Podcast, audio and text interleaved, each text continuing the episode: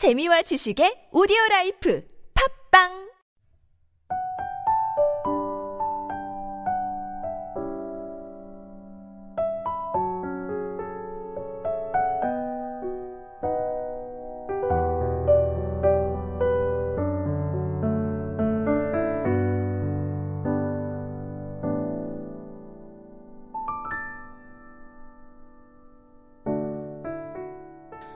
할렐루야.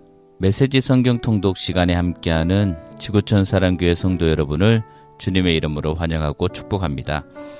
오늘 여러분과 함께 읽을 말씀은 창세기 19장에서 21장 말씀입니다. 19장 저녁 때에 두 천사가 소돔에 도착했다. 롯은 그 도시 입구에 앉아 있었다. 그가 그들을 보고 일어나 맞이하면서 그들에게 엎드려 절하며 말했다. 두 분께서는 부디 저희 집에 오셔서 씻고 하룻밤 묵으십시오. 그러면 내일 아침 일찍 일어나 기운을 차리고 길을 떠나실 수 있을 것입니다. 그들이 말했다. 아닙니다. 우리는 거리에서 자겠습니다. 그러나 롯은 거절하지 말라고 간청했다. 그들은 거절하지 못하고 롯을 따라 집으로 들어갔다. 롯이 그들을 위해 따뜻한 음식을 차리자 그들이 먹었다. 그들이 잠자리에 들기 전에 소돔의 남자들이 젊은이 노인 할 것 없이 사방에서 몰려와 롯의 집을 에워쌌다. 그러고는 롯에게 고함을 지르며 말했다. 오늘 밤 당신 집에서 머물려고 온 사람들이 어디 있어? 그들을 데리고 나오시오. 롯이 밖으로 나가 뒤로 문을 닫아 걸고 말했다. 여보시오, 제발 수치스러운 짓을 하지 마시오. 이 사람들은 건드리지 마시오. 이들은 내 손님이요. 그들이 말했다. 저리 비켜. 어디서 굴러 들어와서 우리를 가르치려 드는 거냐. 저들보다 너를 먼저 손봐야겠구나. 그러고는 로스에게 달려들어 그를 밀치고 문을 부수려고 했다. 그러자 두 사람이 손을 내밀어 로스를 집 안으로 끌어들이고 문을 닫아 걸었다. 그들은 문을 부수려고 하는 자들을 우두머리 졸게 할 것 없이 모두 눈이 멀게 하여 어둠 속을 헤매게 만들었다. 그 두 사람이 롯에게 말했다. 이곳에 그대의 가족들이 더 있습니까? 아들이나 딸이나 이 도시에 사는 가족들 말입니다. 지금 당장 그들을 데리고 이 도시에서 나가시오. 우리가 곧 이 도시를 멸하려고 하오. 이곳의 희생자들이 울부짖는 소리가 하나님의 귀를 먹먹하게 합니다. 하나님께서 이곳을 쓸어버리도록 우리를 보내셨소. 롯이 밖으로 나가서 자기 딸들의 약혼자들에게 알렸다. 이곳을 떠나게 하나님께서 이 도시를 멸하려고 하시네. 그러자 그들은 롯의 말을 농담으로 여겼다. 새벽이 되자 천사들이 롯을 떠밀며 말했다. 서두르시오. 너무 늦기 전에 그대의 아내와 두 딸을 데리고 이곳을 떠나시오. 그러지 않으면 이 도시가 벌을 받을 때에 멸망하고 말 것이오. 롯이 꿈을 그리자 그 사람들이 롯의 팔과 그의 아내와 딸들의 팔을 잡고 도시 밖 안전한 곳으로 데리고 나갔다. 하나님께서 그들에게 자비를 베푸셨다. 롯의 가족을 밖으로 데리고 나온 뒤에 그 사람들이 롯에게 말했다. 지금 당장 달아나 목숨을 구하시오. 뒤돌아보지 마시오. 평지 어디에도 멈추면 안 됩니다. 산으로 달아나시오. 그러지 않으면 죽고 말 것입니다. 그러자 롯이 반대했다. 안 됩니다. 그렇게 하지 마십시오. 두 분께서는 저를 좋게 보시고 크나큰 호의를 베푸셔서 제 생명을 구해 주셨습니다. 하지만 저는 산으로 달아날 수 없습니다. 산에 있더라도 끔찍한 재앙이 미쳐서 죽을지도 모릅니다. 저쪽을 보십시오. 저 성읍은 우리가 닿기에 가깝고 아무런 일도 닥치지 않을 만큼 작은 곳입니다. 저 작은 성읍으로 달아나 목숨을 건지게 해주십시오.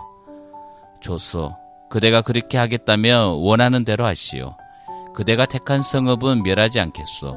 하지만 서둘러 그곳으로 달아나시오. 그대가 그곳에 닿기 전에는 내가 아무 일도 할 수 없어. 그리하여 그 성읍은 작은 성읍이라는 뜻의 소알이라고 불리게 되었다. 롯이 소알에 이르렀을 때 해가 하늘 높이 떠 있었다. 그때 하나님께서 유황과 불을 소돔과 고무라의 빛처럼 퍼부셨다.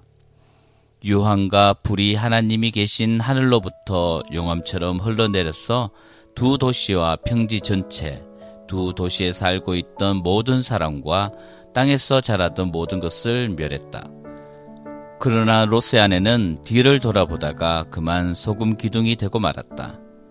아브라함은 이튿날 아침 일찍 일어나 얼마 전에 하나님과 함께 서 있던 곳으로 갔다. 그가 소돔과 고무라를 바라보고 온 평지를 내려다보니 보이는 것이라고는 온통 땅에서 품어져 나오는 연기뿐이었다. 마치 용광로에서 뿜어져 나오는 연기 같았다. 하나님께서 평지의 도시들을 멸하실 때에 아브라함을 잊지 않으셨다. 그래서 그 도시들을 땅에서 쓸어버리기 전에 롯을 먼저 나오게 하신 것이다. 롯은 소알을 떠나 산으로 가서 두 딸과 함께 살았다. 소알에 머무는 것이 두려웠기 때문이다. 그는 두 딸과 함께 동굴에서 살았다. 하루는 큰 딸이 작은 딸에게 말했다.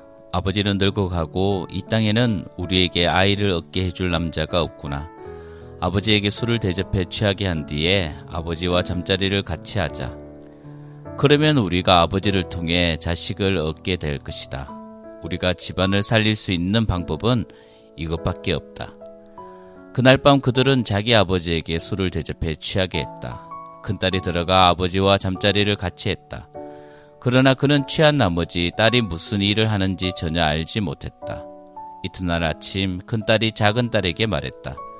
지난 밤에는 내가 아버지와 잠자리를 같이 했으니 오늘 밤은 내 차례다.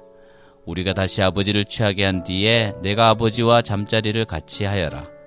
그러면 우리 둘 다 아버지를 통해 아이를 갖게 되어 우리 집안을 살릴 수 있을 것이다. 그날 밤 그들은 아버지에게 또다시 술을 대접해 취하게 한 다음 작은 딸이 들어가 아버지와 잠자리를 같이 했다. 이번에도 그는 취한 나머지 딸이 무슨 일을 하는지 전혀 알지 못했다. 두 딸 모두 자기 아버지로서의 아이를 갖게 되었다. 큰딸은 아들을 낳고 그 이름을 모압이라 했다. 모압은 오늘날 모압 사람의 조상이 되었다.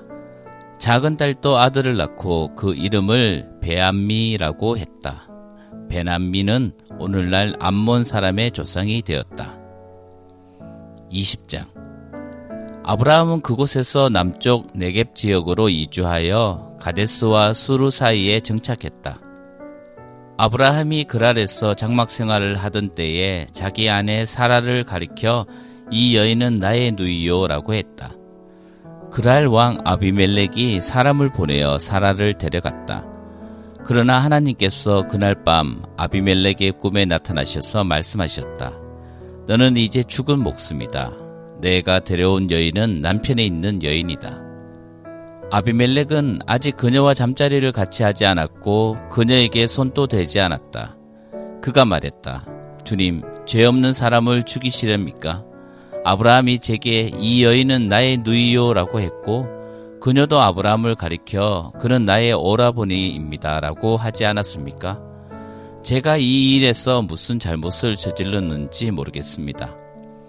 하나님께서 꿈에 그에게 말씀하셨다. 내가 다른 뜻이 없었다는 것을 잘 안다. 그래서 내가 내게 죄를 짓지 않도록 내가 막은 것이다. 너를 막아 그녀와 잠자리를 같이 하지 못하게 한 것이다. 그러니 이제 그 여인을 남편에게 돌려보내라. 그는 예언자니 그가 너와 내 목숨을 위해 기도해 줄 것이다. 그 여인을 돌려보내지 않으면 너와 내 집안의 모든 사람이 반드시 죽을 것이다. 아비멜렉은 이튿날 아침 일찍 일어나 집안의 모든 종을 한자리에 불러 모으고 자초지종을 말했다. 그 자리에 모인 모든 사람이 큰 충격을 받았다. 아비멜렉이 아브라함을 불러들여 말했다. 우리에게 무슨 일을 한 것이요? 내가 그대에게 무슨 잘못을 했기에 나와 내 나라에 이토록 엄청난 죄를 끌어들인 것이요? 그대가 내게 한 일을 결코 해서는 안 될 일이었어. 아비멜렉이 계속해서 아브라함에게 말했다. 도대체 무슨 생각으로 이 같은 일을 벌인 것이요? 아브라함이 말했다. 이곳에는 하나님을 두려워하는 마음이 없어서 사람들이 나를 죽이고 내 아내를 빼앗을 것이라고 생각했기 때문입니다. 사실을 말씀드리면 아내는 내 이복 누이입니다.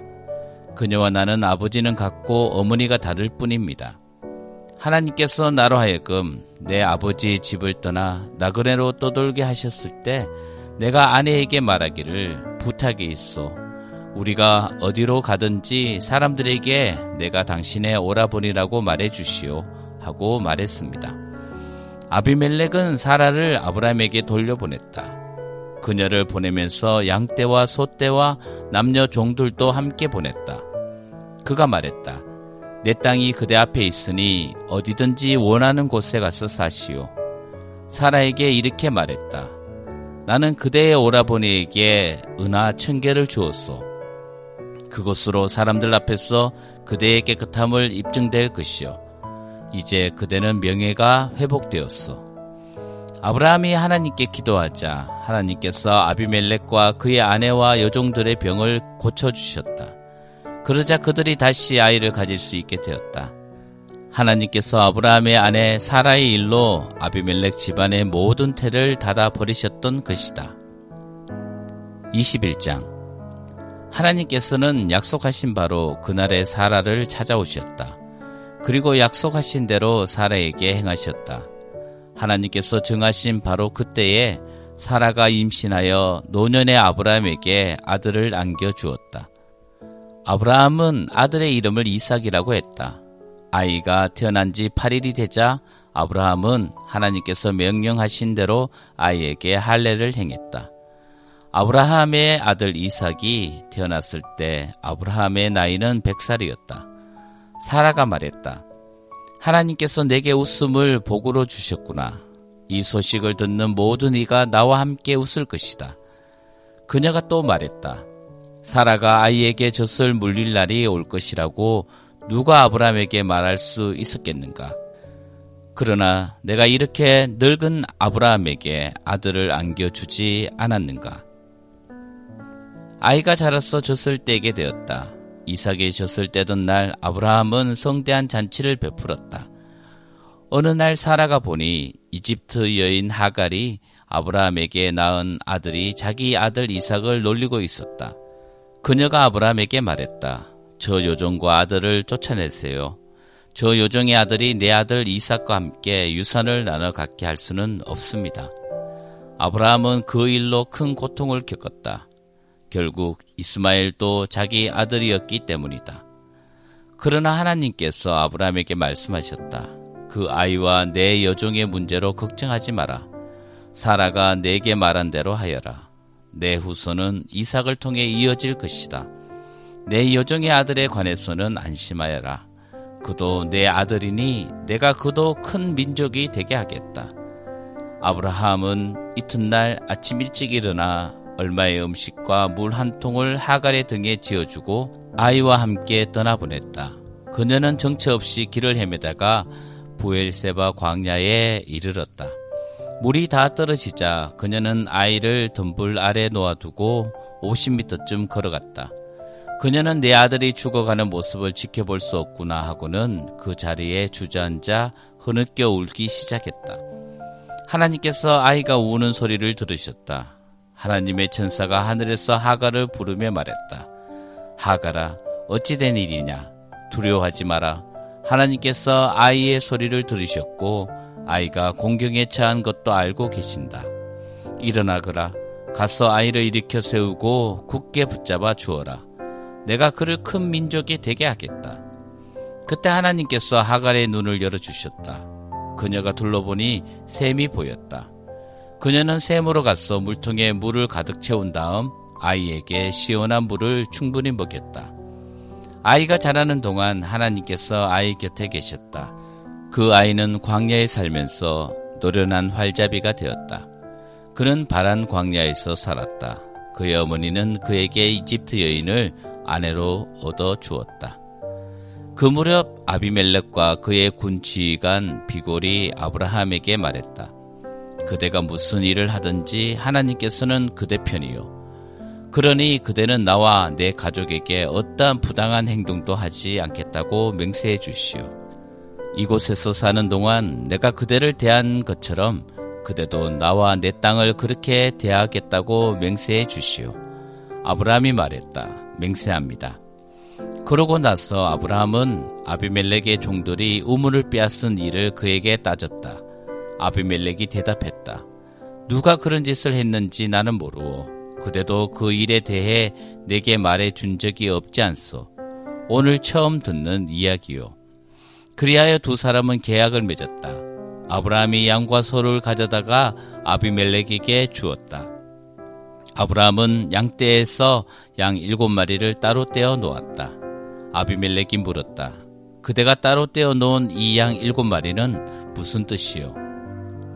아브라함이 대답했다.